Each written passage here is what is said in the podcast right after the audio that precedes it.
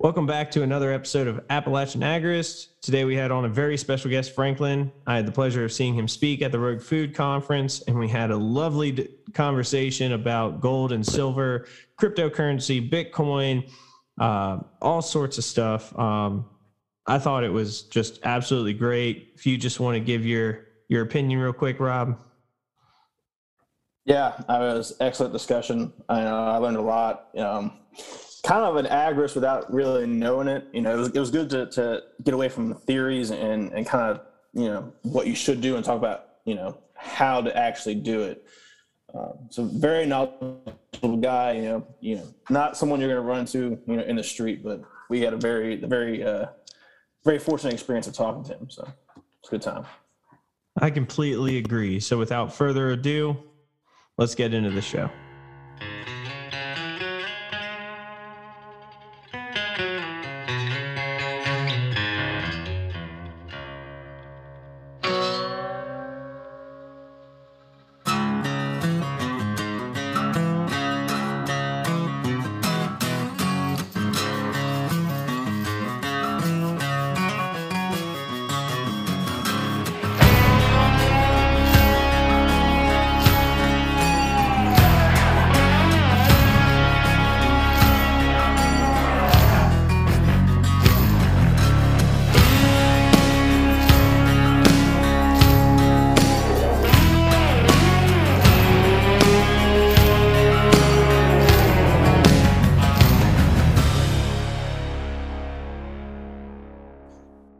To the show, Franklin.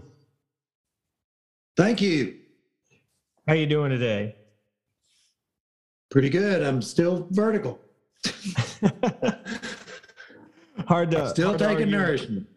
Yep, hard to argue with that logic. Uh, we got Franklin here with us, everybody, and of course, I've got my co-host Rob. How are you doing, Rob? I'm doing good. No complaints here. You you staying vertical? Yep, doing my best. There you go. Woke up six feet above the ground instead of six feet under it. I like it. Always a good day. So, for those of you who were not uh, able to attend the Rogue Food Conference at Polyface Farms um, a week ago, I had the pleasure of going with a couple friends of mine, and there were a whole slew of speakers that were there that day, and each one brought value um, to the crowd, and each one did a really good job. But I got to hear the opportunity to, I had the opportunity to hear Franklin speak about local economics and hard money and sound money.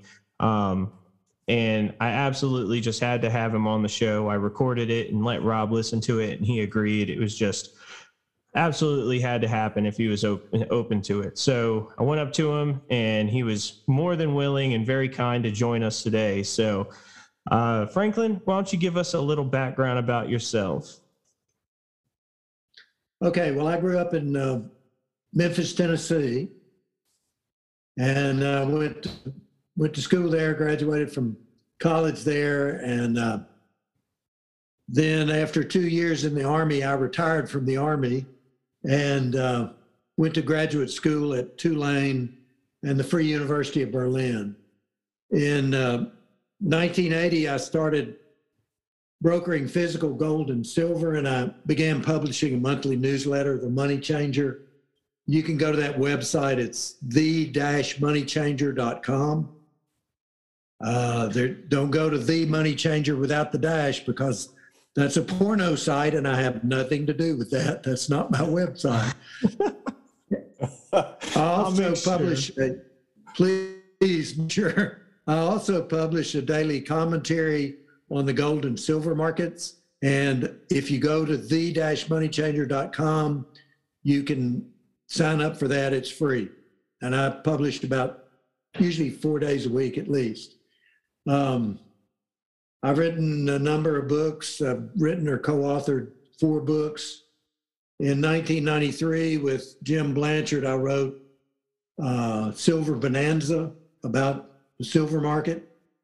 And um, I've also had my problems with the government. I had kind of a, well, a 14 year battle uh, over the money issue with the IRS in the state of Tennessee.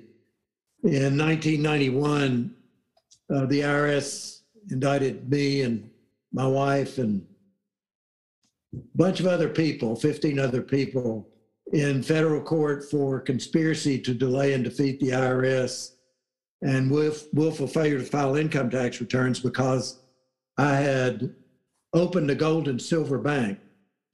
And so the, the purpose of that was not to avoid the IRS.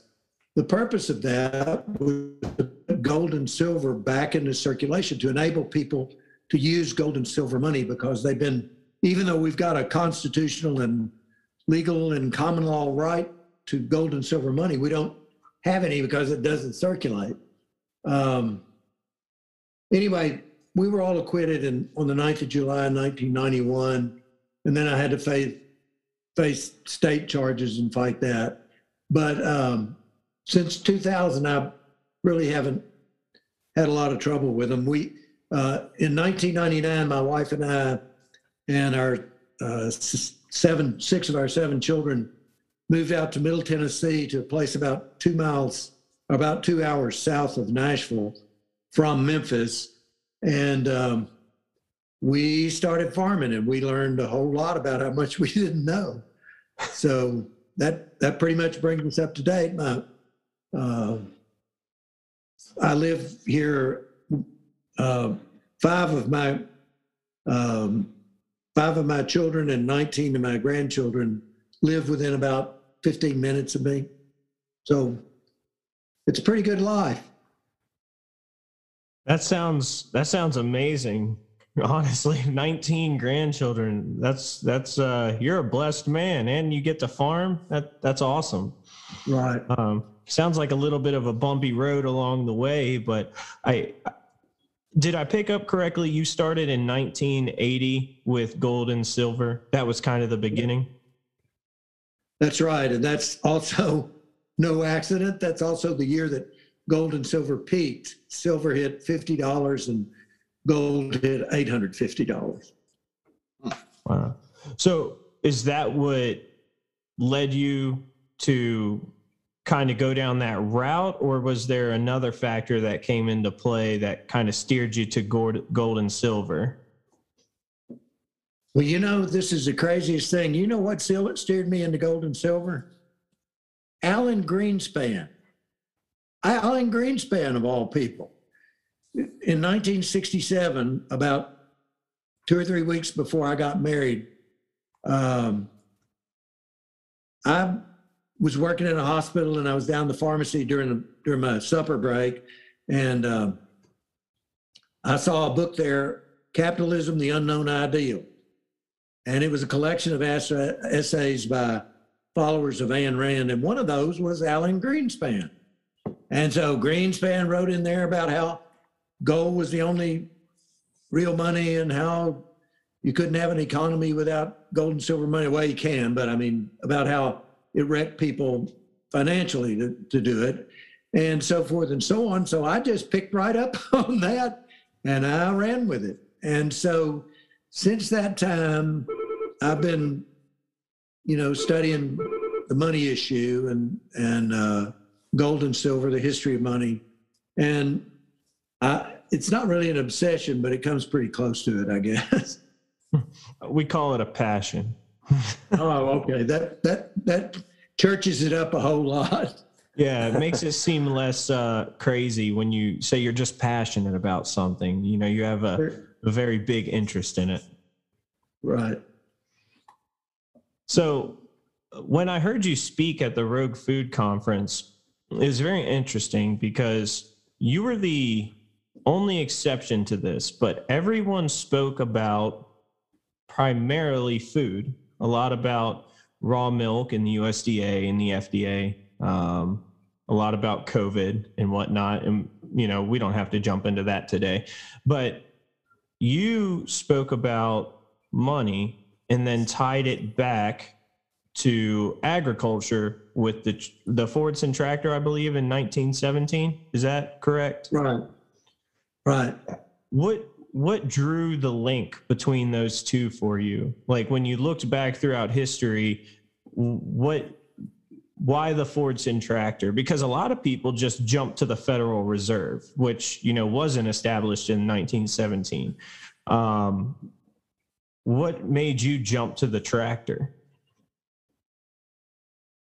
Well, let me let me just first throw in something I said when we when I opened up my remarks there, and that is that the greatest weapon against your freedom is not government bureaucracies and uh, bureaucrats. The greatest threat to your th- freedom is the monetary system because it's it's a rigged game.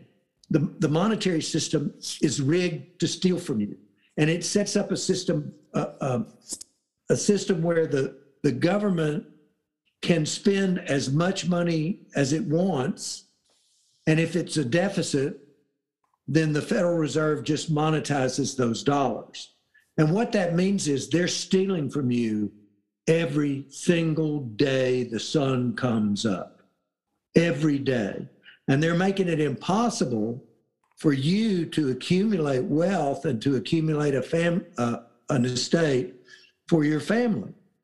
They they make you debt slaves. See, all the money in the United States is borrowed into existence.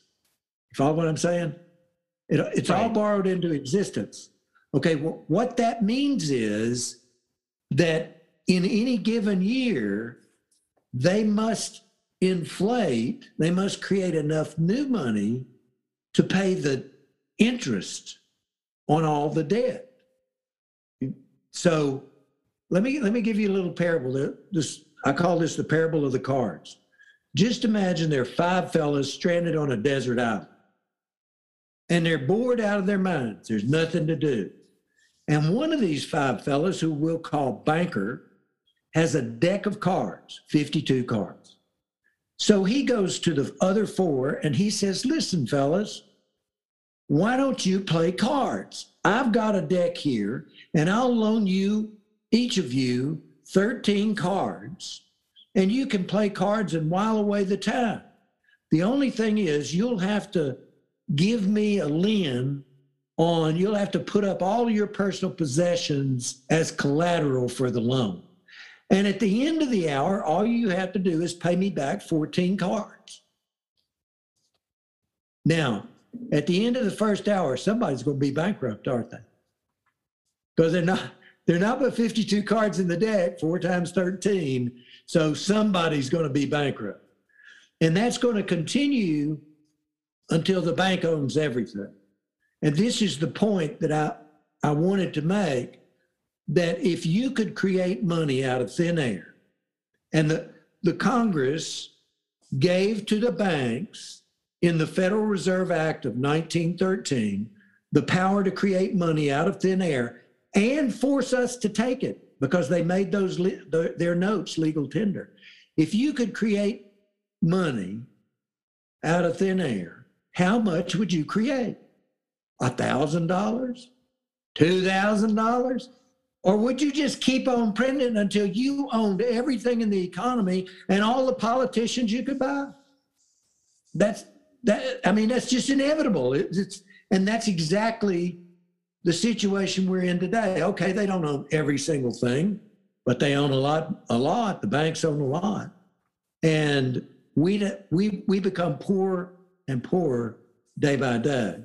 Well, the reason is because we they have robbed us of our right to gold and silver money, and they don't circulate. And they have gradually pushed gold and silver money out of circulation. And I, I won't go into the history of that, but but just take my word for it. That's what they did. So what that means is we have to use the money that they issue. It's their private money. It's not public money like gold and silver. So how do you get out of that system? because it's so hard to find somebody who will accept gold and silver and do business with you that way.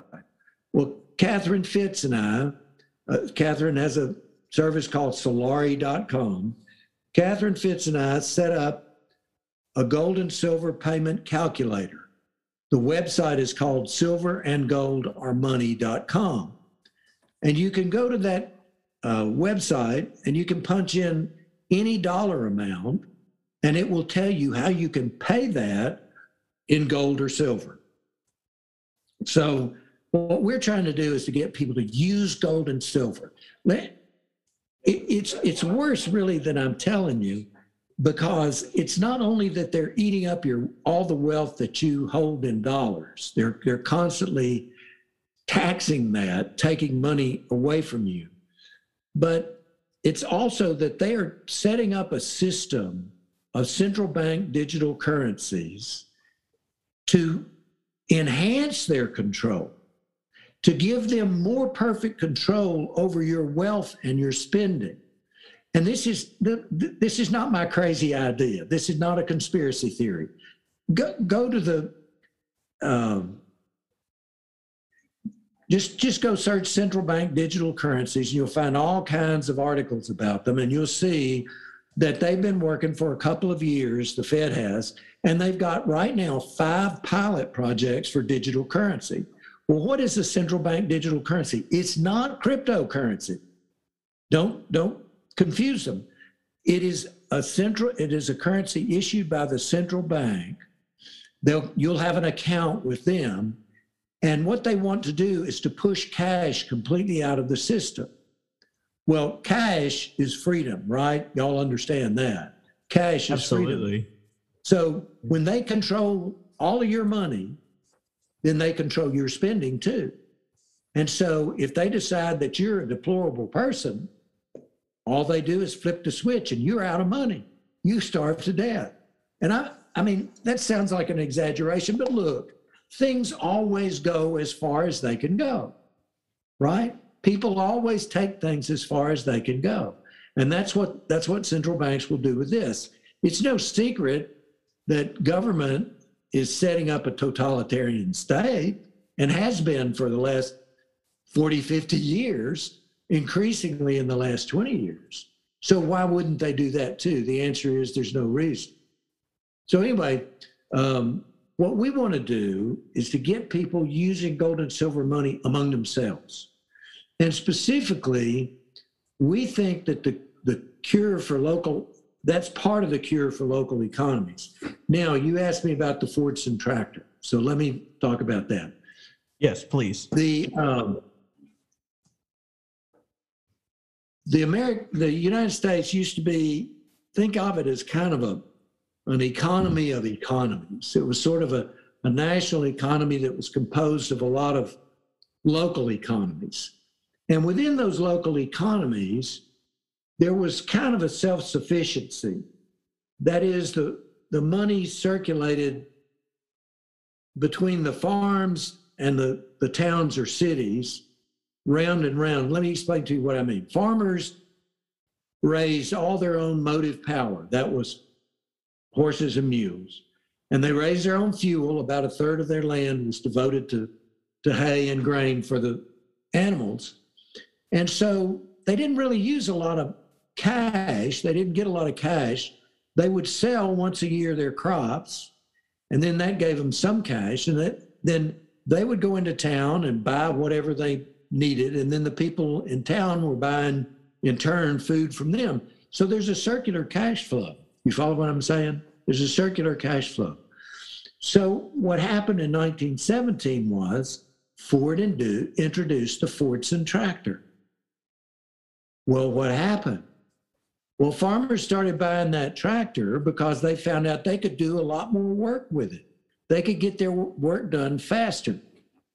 And so they they bought the tractor, but what that meant, don't miss this, what that meant was that now they had to send money away to Detroit to pay for the tractor. Now they had to send money to Standard Oil in New York to pay for their fuel. Now every year a big chunk of that money they were getting had to go back out of the community to those other places. So what they did was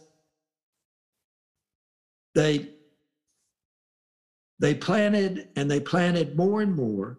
They pulled out they they planted fence row to fence row. That wasn't enough, so they pulled out the fence rows and planted them. And then boom in 1920 the first agricultural depression hit. 10 years before the other depression hit. And the reason was because, well, one of the reasons was because they were over they were overproducing. They they were producing more than they could produce, more than the economy wanted to consume, especially with the end of World War One. And so they they started going bankrupt. And um, in fact, my my late wife's grandfather had a farm down in Mississippi, and he was raising cotton and he kept his cotton off the market. That is, he was storing it in Memphis for years because the price of cotton kept going up and up and up. And then all of a sudden, it dropped to five cents a pound, and he lost everything. And that story was repeated all over the country, not just in the South, but all over the country. So there's been an agricultural depression since then. During the Great Depression, Roosevelt and the federal government started to help help farmers. Well, listen, there's a secret about government money. You know what the secret is? All government money comes with a sock in the jaw. All government money comes with a sock in the jaw. You can bet yeah. on it. You may we not see that. it at first. They may not throw the blow at first, but I guarantee you, they're going to punch you in the jaw at some point or the other. So farmers have been have been victimized, and agriculture has been victimized by the federal government. And the the the whole agricultural establishment, the the U.S. Department of Agriculture, kept telling these farmers, you, you got to industrialize. You industrialize. You got to get big or get out. Get big or get out. Well, let me just tell you something. This is a point of fact. I talked to Joel Salatin a couple of weeks ago, and Joel said that his farm which is the opposite of an industrial farm. His farm is four times as productive as any other farm in his county. So oh, even though yeah. see, see, there's this false efficiency that we're that's held out in front of us that oh you got to you got to be you got to get big or you can't make money you got to get bigger and bigger you you're going to make it up on the volume no you're not going to make it up on the volume that's like the two guys who were buying watermelons for 50 cents a piece down in Louisiana and driving them up to Chicago and selling them for 25 cents. And man, they were doing a land office business. They could just as many many as they the watermelons they could buy, they could they could sell them up in Chicago. And so one of them looked at the other one finally one time. He said, Man, you know, we're, t- we're buying these watermelons for 50 cents and we're carrying them up to Chicago and selling them for a quarter we got to do something. Another guy said, Yeah, you're right. We got to get a bigger truck. Well, now that's what the federal government told the farmer. You got to get a bigger truck. And and it, it hasn't worked. It it isn't working today. But now the farmer is in debt.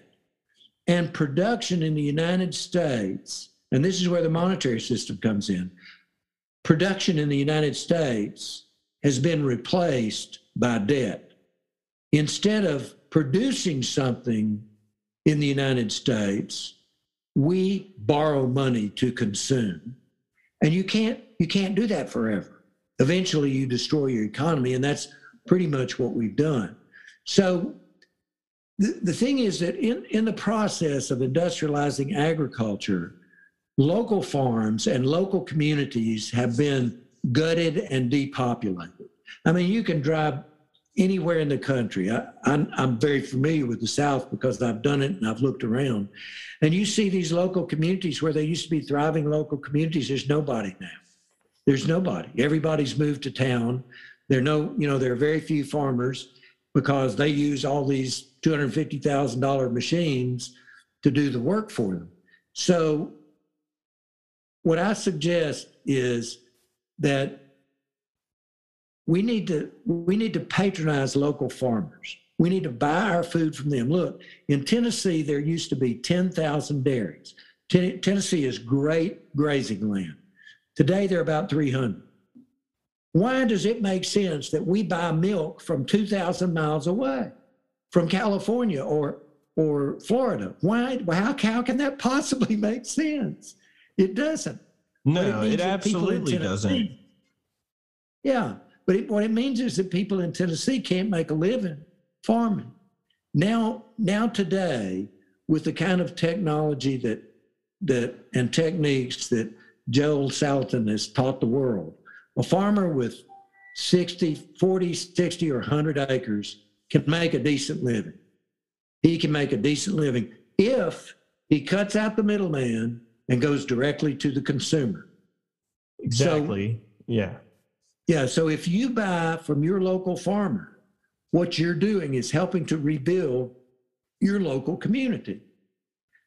You follow I'm saying? You're restoring that cash flow. You're rebuilding that cash flow so that local businesses can come back in your in your uh, in your local economy. I mean, local businesses have been driven out everywhere by the the uh, uh, chain stores and by this concentration of wealth that I mentioned that, that is a result of the monetary system. So, what we'd like to do is to tell people, look, try to use gold and silver with your local farmer, and that's one of the things that we put up the uh, uh, gold and silver payment calculator for was to enable people to do that. So it's not so foreign for them to do it. And at any rate that's the that's the idea. Well there was like a, a bunch of great information in there i took notes on things i just wanted to touch on you know you mentioned uh, they force us to use their money and the federal reserve has a target goal of at least 2% of inflation every year. And if we just assume that that's all they're going to do is 2% inflation, essentially every year that you put money in a savings account, you lose 2% of your your purchasing power because it has inherently lost value due to, you know, printing more money or just borrowing as you say borrowing it into existence. And that was why i just gravitated to the gold and silver and the cryptocurrencies and you mentioned the the digital currency for the banks versus cryptocurrency and to me that big difference is that cryptocurrency some some of the good or better cryptocurrencies of all of them are deregulated. They're not tied to a government entity. And a lot of the good ones are hard capped so that inflation can't really do to that currency what has happened to the US dollar. Well, let me go back to what you said about inflation. Okay. Would to God, would to God, it was true that all they inflated was 2% a year. Let me let me ask you a question. How do you know when somebody who works for the federal government or the central bank is lying? How do you know? Uh, His lips are moving. His lips are moving. They, they lie constantly. And all of those federal government reports on in, inflation and, and unemployment and all of those economic reports, they're lies if you if they they constantly move the goalposts. They change the standard. And so you can't you can't make any long-term comparisons about inflation. But you and i both know that it's way more than two, any 2% a year. It's way way more than that. And anyway if if it, let's say it's let's say it's 7% the rule of 72 says that if they're just inflating 7%, then in about 10 years, they will have the value of the currency. So I, I, I just wish they, they were inflating just 2% or 7%. I think it's way more than that. It's way, way more than that. And it remember what they call, let me, let me explain something to you. Inflation is not a rise in prices. That's the result of inflation. Inflation is when the central bank creates new money. They they create that's what inflation is. They increase the money supply. And that causes prices to rise. So the cause is the increase in the money supply. The effect is the rising prices. You you with me on that? So far. I know that they talk about rising prices as if that were that were inflation, but it's not. Now, I want to, the, the measure of how much they're inflating is how much the Fed's balance sheet increases. The reason for that is in order to create money, the Fed buys something. They buy debt, they buy federal government debt, they monetize that debt, or they buy some other kind of debt. When they do that, they create money. So that shows up on their balance sheet. Their, the Fed's balance sheet since September 2008 has increased 8.9 times. It's doubled in about 15 months since March 2020. You've the, the, the idea that inflation is only 1% is preposterous. It didn't it doesn't all show up in consumer prices. And as I said, they changed the measurement, they changed the goalpost, move the goalposts. So you can't really make good comparison. You can't make accurate comparisons. But the point is the inflation is much, much greater than they tell you it is.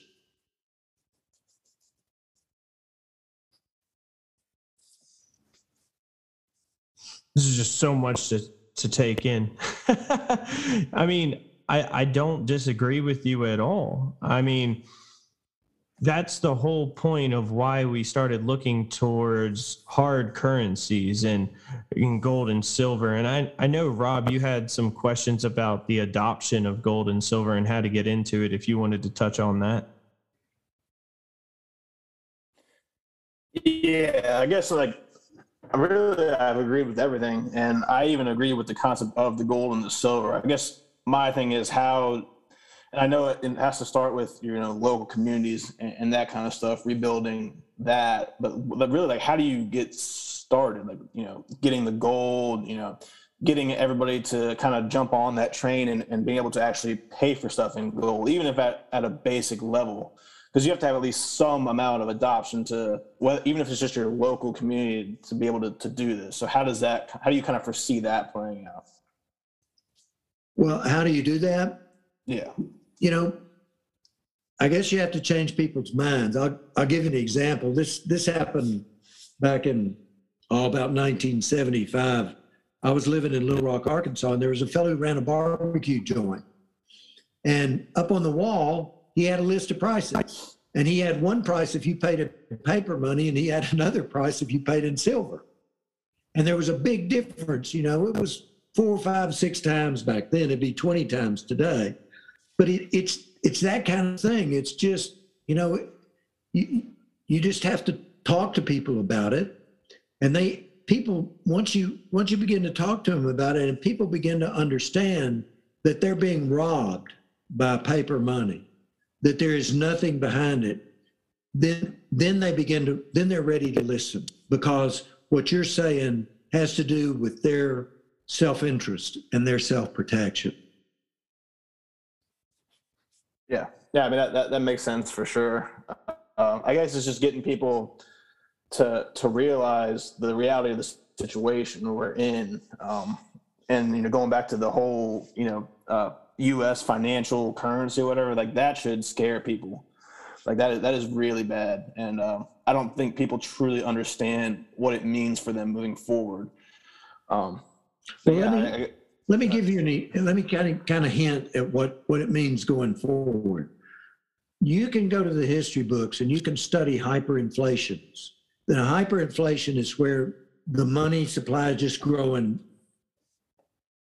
is just metastasizing so fast that the, the, the money printing can't keep up with the loss in value. And you can look at something like the hyperinflation in 1923 in Germany, and where the mark went to one billionth, dropped to one billionth of its pre war value. You can see the same thing today going on in Zimbabwe. You can see the same thing going on in Venezuela. And when that happens, you have to have some other money to use. You have to have something else you can use for money, or else you have better have a lot of half pints of whiskey that you can barter with. Something's going to be necessary, right? Yeah, for sure. Because people people get to the point where they just don't they won't take the paper. And of course, that means there's economic chaos. Yeah, well, that, I think we've we've gone through a period here recently where you know the inflation really hasn't been noticeable, and I think a lot of people in our generation, you know, don't really understand what that means, but I think they're about to, and that's kind of what led to the the whole debt issue we have right now. Just you know, you know, the whole mindset of you know I want this now, I'll worry about paying it later. You know, that's kind of the bad mindset that a lot of people have adopted, and um, it kind of takes your mind away from some of the stuff we're talking about. So it's very interesting. Right, but and, and what you what you have to realize though is if you you can go to the Federal Reserve, uh, the bank side of the Federal Reserve of St. Louis, and you can get all the charts you want on debt, and they're horrifying. Federal government debt, consumer debt, uh, business debt. It doesn't matter what it is. You know what a hockey stick chart is? A hockey stick chart is one looking from from left to right that goes right along on the bottom axis and then all of a sudden it goes straight up. And that's what they look like. That's what the charts of debt look like.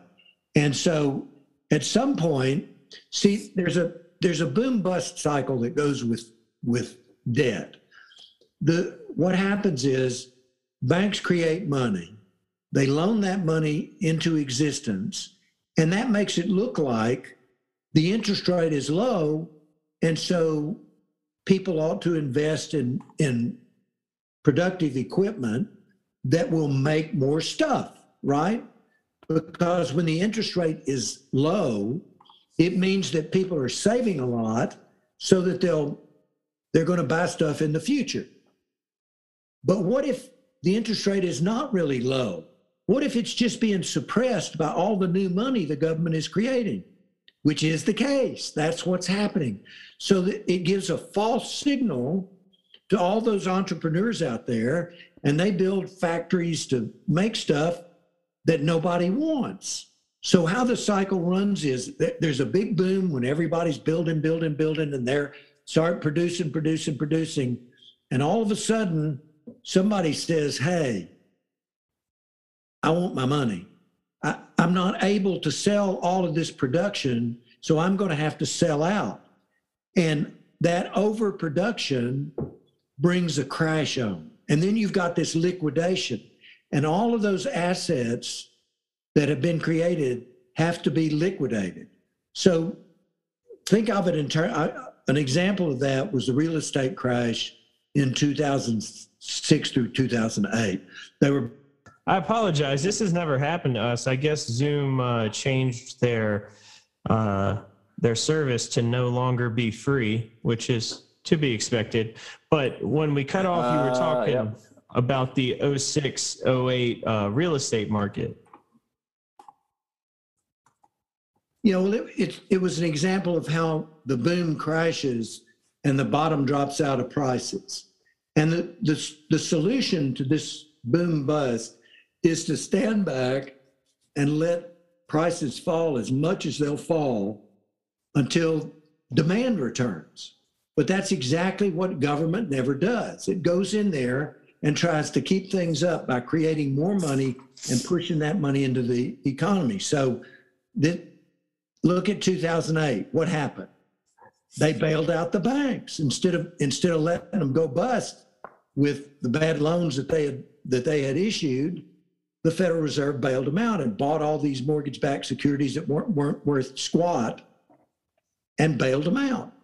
So um, we have this continual boom bust cycle like that. And the only, the only way to stop it is to stop them creating money. You know, it, it just, you have to go to a, a different monetary system. Yeah, and you know, I guess with gold and silver, um, the one thing that has me hung up, and it may not be a hang up for you because it's kind of the entire driving force behind your theory and your ideal, is it's very hard to do commerce or business or anything like that over any amount of distance with gold and silver. But I guess that's not really a downside to you because you're you're trying to bring the local economy back to where you no longer go to Food Lion, you go to the farmer down the street, or you don't go to Lowe's, you go to a mom and pop building supplies store. Is that is that correct? Well, that that's kind of the idea, but the reason that you know you the payment systems for the dollar are very complicated, are very diverse now, right? I mean, you can use credit cards, you can use debit cards, you can use Venmo, all of these different. There are all these different ways to to make payments, but all of those payments do the same thing. They transfer dollars from one person to another. Because we don't have gold and silver in circulation, we can't do that. We can't transmit, can't transfer them electronically. You follow what I'm saying? So Right. what we've got to do is rebuild those, is build those payment systems.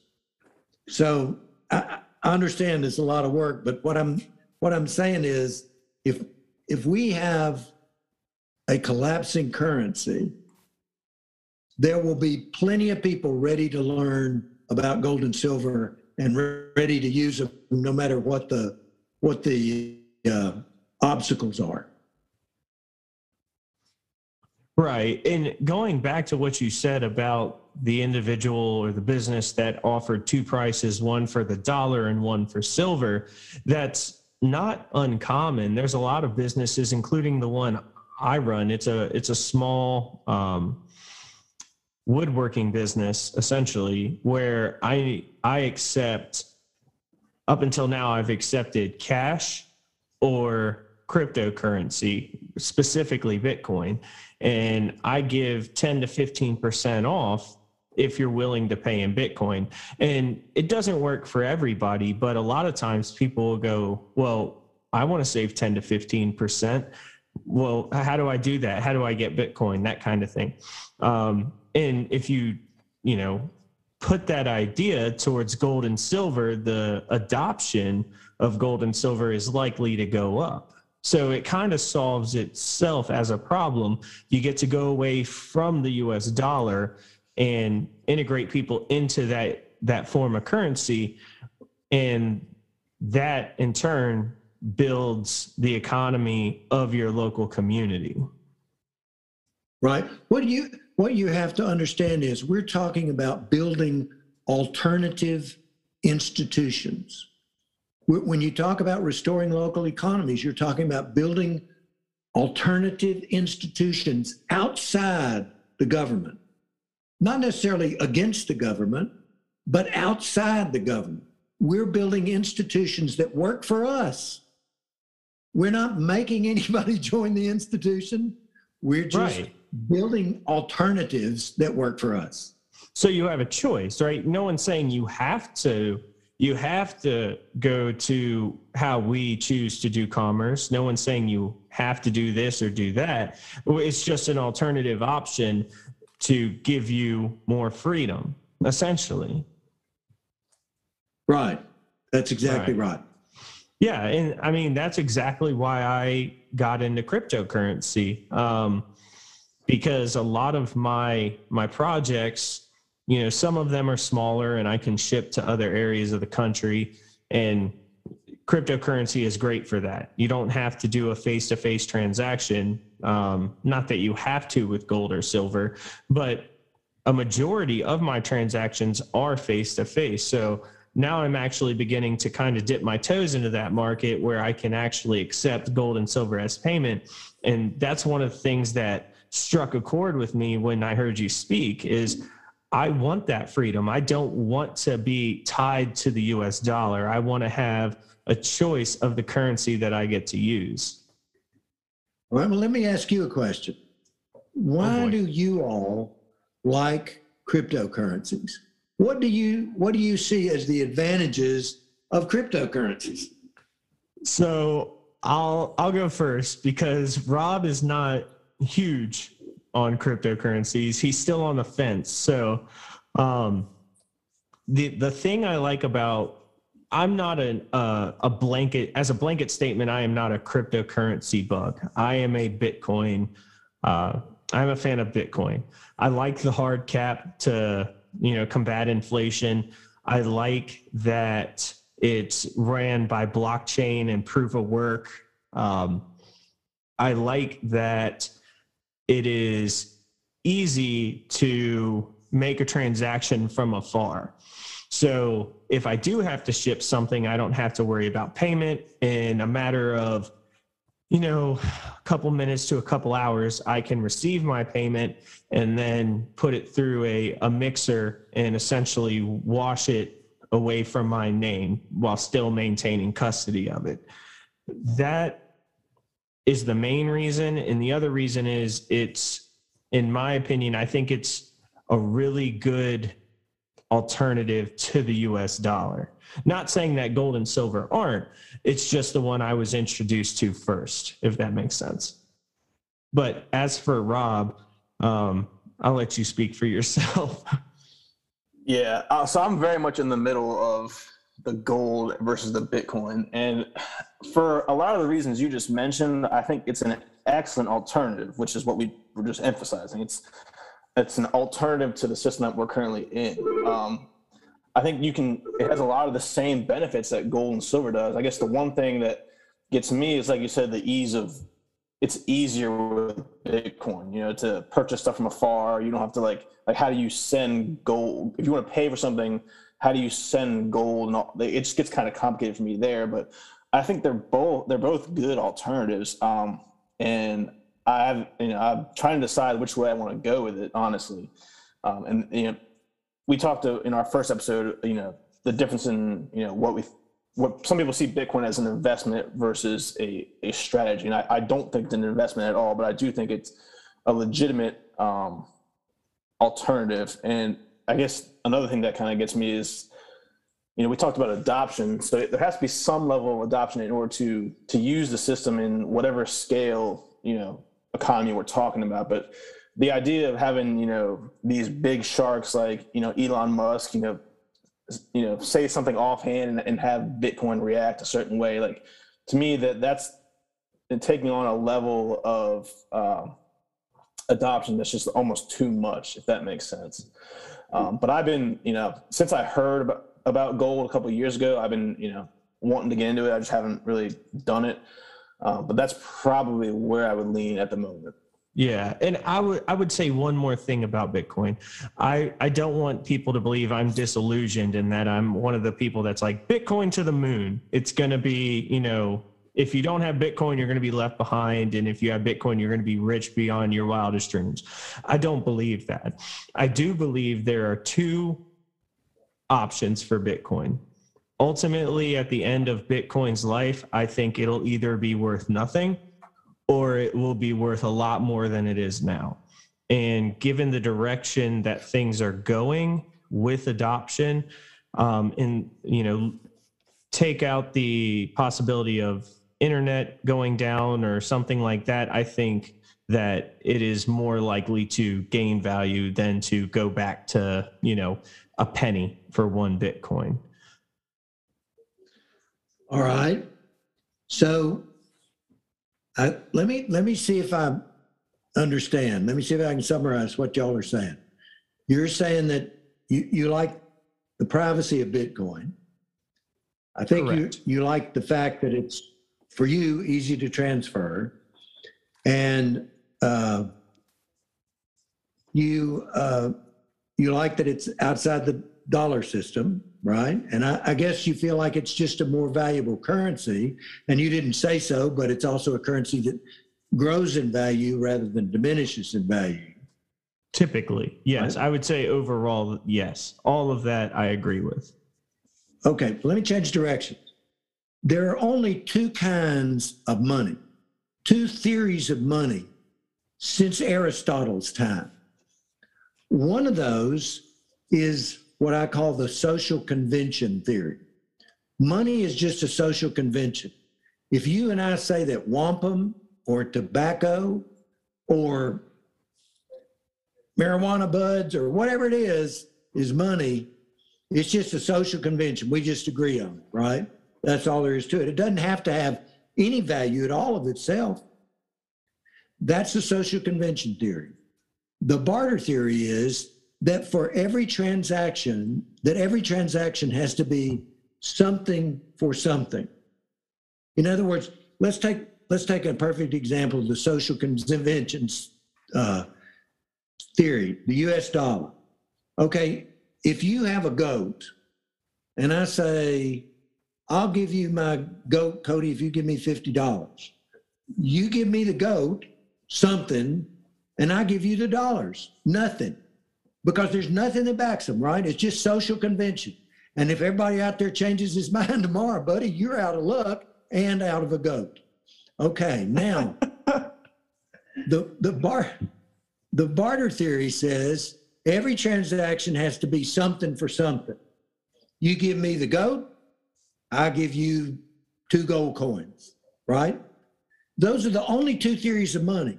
And my the the social convention theory is also called fiat money. That's just a Latin word that means let there be because the money is just spoken into existence. So the thing I don't like about Bitcoin is that it's a fiat money. Now, I'll admit it's not the government behind it, it's computer nerds. But the question is do I trust them any more than I trust government when value is concerned? You trust them. You, you, and, and listen, I've had a lot of conversations about Bitcoin. Uh, and I'm I'm not as hostile as you might think. but the thing is, in the at the end of the day, it's still fiat money.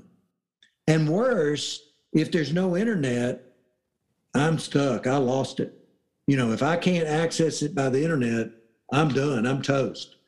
So uh, that's a that's a there's a big difference in that sense between gold and silver and and uh, Bitcoin. The other thing I don't like about Bitcoin is this. If you look at charts of commodities or stocks or Bitcoin, there's a stock pat there's a chart pattern. Yeah, I sent you the chart. There's a chart yeah. Where you've got a parabolic curve. And that chart that chart pattern is really the kiss kiss of death. Um, what it means is that a market is we call it blowing off, and that um, it's it's going to drop. So that that makes me very nervous about Bitcoin.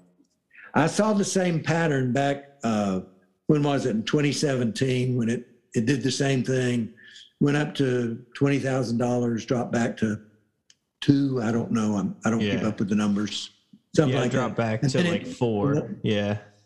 Yeah, and in the last two years, it's gone from there up to sixty thousand. Then it's collapsed again, and it's about thirty-five now, forty, something like that. Last I checked this morning, yeah, it was like in the mid forties. That's a lot of volatility. Oh, absolutely. You know what I'm saying? That's a lot of volatility. Yeah, I, I, you can't like I don't care how passionate you are. See, there's that passionate word again about about Bitcoin. You can't deny its volatility. And at the end of the day, I still agree that gold and silver are the ultimate cash. Bitcoin is not the ultimate cash because with you think about cash, typically people don't stick a a $50 bill in the mail and send it off to somebody. That's just that's just not how it works. Um, you you likely wouldn't do the same thing with you know uh, an ounce of gold. Uh, but for hand to hand, face to face transactions, there is no better way than gold and silver, in my opinion. Um, I I I don't believe there is a uh, there is a world where you have to pick one or the other. I'm more of a diversification kind of person where I have, you know, a percentage of Bitcoin set aside in my savings. I have a percentage in the US dollar and, you know, more tradi- traditional um, means of saving wealth and storing value for later use. Um, I want to get into the gold and silver though, because I I do agree it is the ultimate form of cash. And with the goal of restoring local communities, I hate to say it, you really don't need Bitcoin to do that. Like it solves problems, but there are better there are better means to solve that problem. And I think gold and silver do solve that problem better than Bitcoin. Right. Yeah, I think Bitcoin solves a, a, larger issue that you don't necessarily need to tackle off the bat. And I think, you know, Franklin hit it on the head for me. He described how I feel about Bitcoin better than I have been to uh, up until this point. It's just like, I don't, I just don't trust it enough to just, you know, dive head on first into it. So, but yeah, I think if you start with the the local community, and it's really whatever benefits you, you and your community. If you live in a community where Bitcoin is what you use, then it holds more value. If you live in a community where it's gold and silver, then gold and silver has more value. So it's you got to start small, I guess. Is um, the interesting thing is community. Um, the definition of the world commu- the word community has slightly changed over the last 30 years i'd say. Community back in the 1950s was we all live in um, you know some town in tennessee. That town and those who live around us can, are what consist of our community. That's what makes it up. And now community is a keystroke away. Um, you can get online and talk to people you know or friends or make friends or talk to people around the world. And the internet in my mind is the biggest threat to or the maybe not the the threat isn't the right word maybe the biggest adversary of local economy expenditure. So if we're trying to keep money in our locality or in our community the internet makes that you know so much harder because if i'm looking for you know i don't know uh, a bottle of febreze you know i can go on amazon or you know whatever store i want online and get it within 48 hours. And i think that has also attributed to the loss of the sense of community. Well it has. That's i mean that's exactly right. Well let me let me come down to some specifics. Back back to what you said about gold and silver being cash. They're the ultimate financial assets. They're the only financial assets that are not simultaneously somebody else's liability. In other words, right. if you got a you got a bond, somebody has to make good on it. If you got a stock, they got to make a profit, and so forth. And even Bitcoin is that way. Somebody else has to make good through the internet. You you got to make good on it. But let me just for your readers, for your listeners who may not know anything about gold and silver, let me let me tell you what to do. Let me tell you how to go. I, and I've been in the gold and silver business 41 years, so I hope I've I've learned something. The in silver, the most liquid, most divisible form is US 90 90% silver coin. That's the dimes, quarters, and halves minted before 1965. There are 14 dimes in an ounce. That's the smallest minted piece of precious metal I know about. So uh, that that's where you need to start. You can also get one ounce pure silver coins. Those are those are the kind of things. They're in a small enough uh, package, so to speak, that uh, you you'll be able to use them easily. Easily. What compare that to a gold coin? So if you get a one ounce gold coin, you're looking at something today like $1,850. How many times do you go shopping with an $1,850 bill? The answer is not many. unless you're looking for a. Oh my gosh. Exactly. And this was my, I, I brought this point up to Rob. Exactly that. Like, you know, the, how divisible is, is gold and silver. Well, it, the divisibility has been has been one advantage of it. And of course, the silver has a lower unit value, which means that for most of mankind's history, silver has been the money of daily commerce, not gold. The smallest gold coin that, that's made now is a Mexican two peso.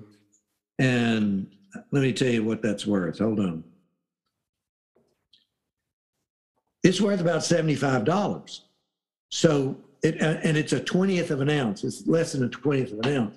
So I would start out with silver and I'd find a local dealer I could trust, not one who's going to gouge you, but somebody who's got reasonable prices, or you can buy online. I mean, uh, there you go again.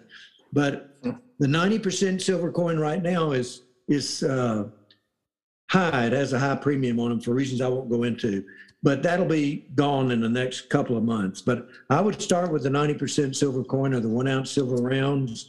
And then after I had pretty good stock of that, I'd start thinking about small gold coins like French 20 francs. Low premium is what we're talking about, always lowest cost per ounce. But whatever kind of low premium gold coins I could get. And I, you know, I said that we have, uh, I publish a daily commentary on over the internet, and you can sign up for that for free at my, my website, the-moneychanger.com. There's a gray box there right on the front page. It says subscribe. And I publish wholesale prices every day. You can't get those anywhere else on the internet. It's wholesale prices. And it'll show you what the lowest lowest price per ounce is for various forms. So I really recommend that you you look at that and um, you know just get started. It, you know, just even if you can only buy a little bit to get started, just treat it like a savings account and start accumulating gold and silver.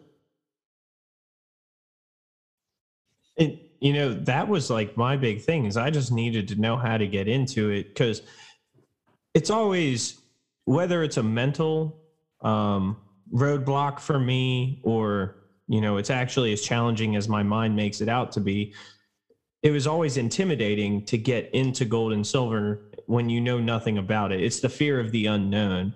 Um, and i have already made the decision that i will start putting some of my assets well, they're not assets right now, but I will be converting of my dollars into gold and silver because it's like you said, it's an asset without being a liability. And a lot of people get those confused. You know, they think my house is an asset. Well, ish, kind of, maybe. If, you know, you can maintain, if it maintains its value, it's an asset, but it's also a liability, as we found out, you know, 12 years ago. yeah. It's uh, and and the asset that's the hardest to sell. Oh, for sure. I mean, maybe not right now, but you know, right now houses are going in five, six days. But I think I think we're on the precipice of maybe not quite as drastic, but another real estate bubble. I know that's something you've been looking into, Rob. Um, but I just feel another one coming. Yeah, yeah, I mean that was my you know biggest barrier too was just not knowing what I was doing. But uh, I definitely see the value in it. Yeah. Um, I'm going to skim my notes real quick, see if there's any pressing questions, sir. Um, You've answered almost all of our questions without us asking them, which has been awesome. Um, I'd love to talk all night, but I know that you have to get home. Uh, and unfortunately, we're on a time limit now. Uh, I'm going to put your your websites. I wrote them down, and I'm going to put them in the show notes for all our listeners to uh, to go visit and sign up for your newsletter. Um, besides that, is there anything else that you wanted to say, Rob, or ask Franklin? No, I think you, uh, we pretty much covered everything I wanted to go over. Is, is, Let me mention any... just one other thing. Yep, I was going to ask if you had anything you'd like to add. Yeah, if your if your listeners are interested in buying silver gold, they could. My my sons actually run the company that sells silver and gold now, and that's called Volunteer Precious Metals. They can go to volunteerpreciousmetals.com and there's a even we've got even a a monthly plan where they can buy a little bit every month, uh, a minimum of three hundred dollars a month, but you don't have to buy every month. So that's called the monthly acquisition plan. But all that's on the on their website, volunteerpreciousmetals.com. Yeah, and I've been doing something similar with Bitcoin through Swan Bitcoin, where essentially uh, every time I get paid, or you know, once a month or once every two months, whatever it may be, you can contribute X amount of dollars. to Bitcoin, and I've been doing that for a while now. Um, I recently uh, knocked back the the dollars that I were I was committing to it because I knew I'd want to be dabbling my toes in the gold and silver market. So that's probably something I'm going to look into. Um, but Franklin, uh, if there's nothing else you want to add, I mean, if you want to say anything else, the floor is yours. Well, I think you've just about exhausted everything I knew today. I highly doubt that. um, hey, listen, it's been it's been fun talking to y'all, and yeah. uh, I appreciate the opportunity. Sir, it was a pleasure to have you on. It was a pleasure to hear you speak at the Rogue Food Conference. Um, if anybody else is looking to go to the Rogue Food Conference, I highly recommend it. Um, you get to hear some fantastic speakers like Franklin. You get to meet them, pick their brains, and it was just an awesome experience to be surrounded by like minded people. Um, if you are a younger person like Rob and I, you know, in your 20s or 30s, you may be the outcast there, but um, I highly recommend you going. There's a renaissance right now among us that people are moving back to the land and homesteading like we are, or farming like Franklin. And um, I couldn't be happier to see it. And it's a great platform to get out there and really network and see what it's all about. So, Franklin, thanks for coming on. Uh, it was it was an absolute pleasure. Well, it was a pleasure for me too, and I thanks thanks for the opportunity. God bless y'all. God bless, sir. Have a good one. Take care. Yeah. Bye bye.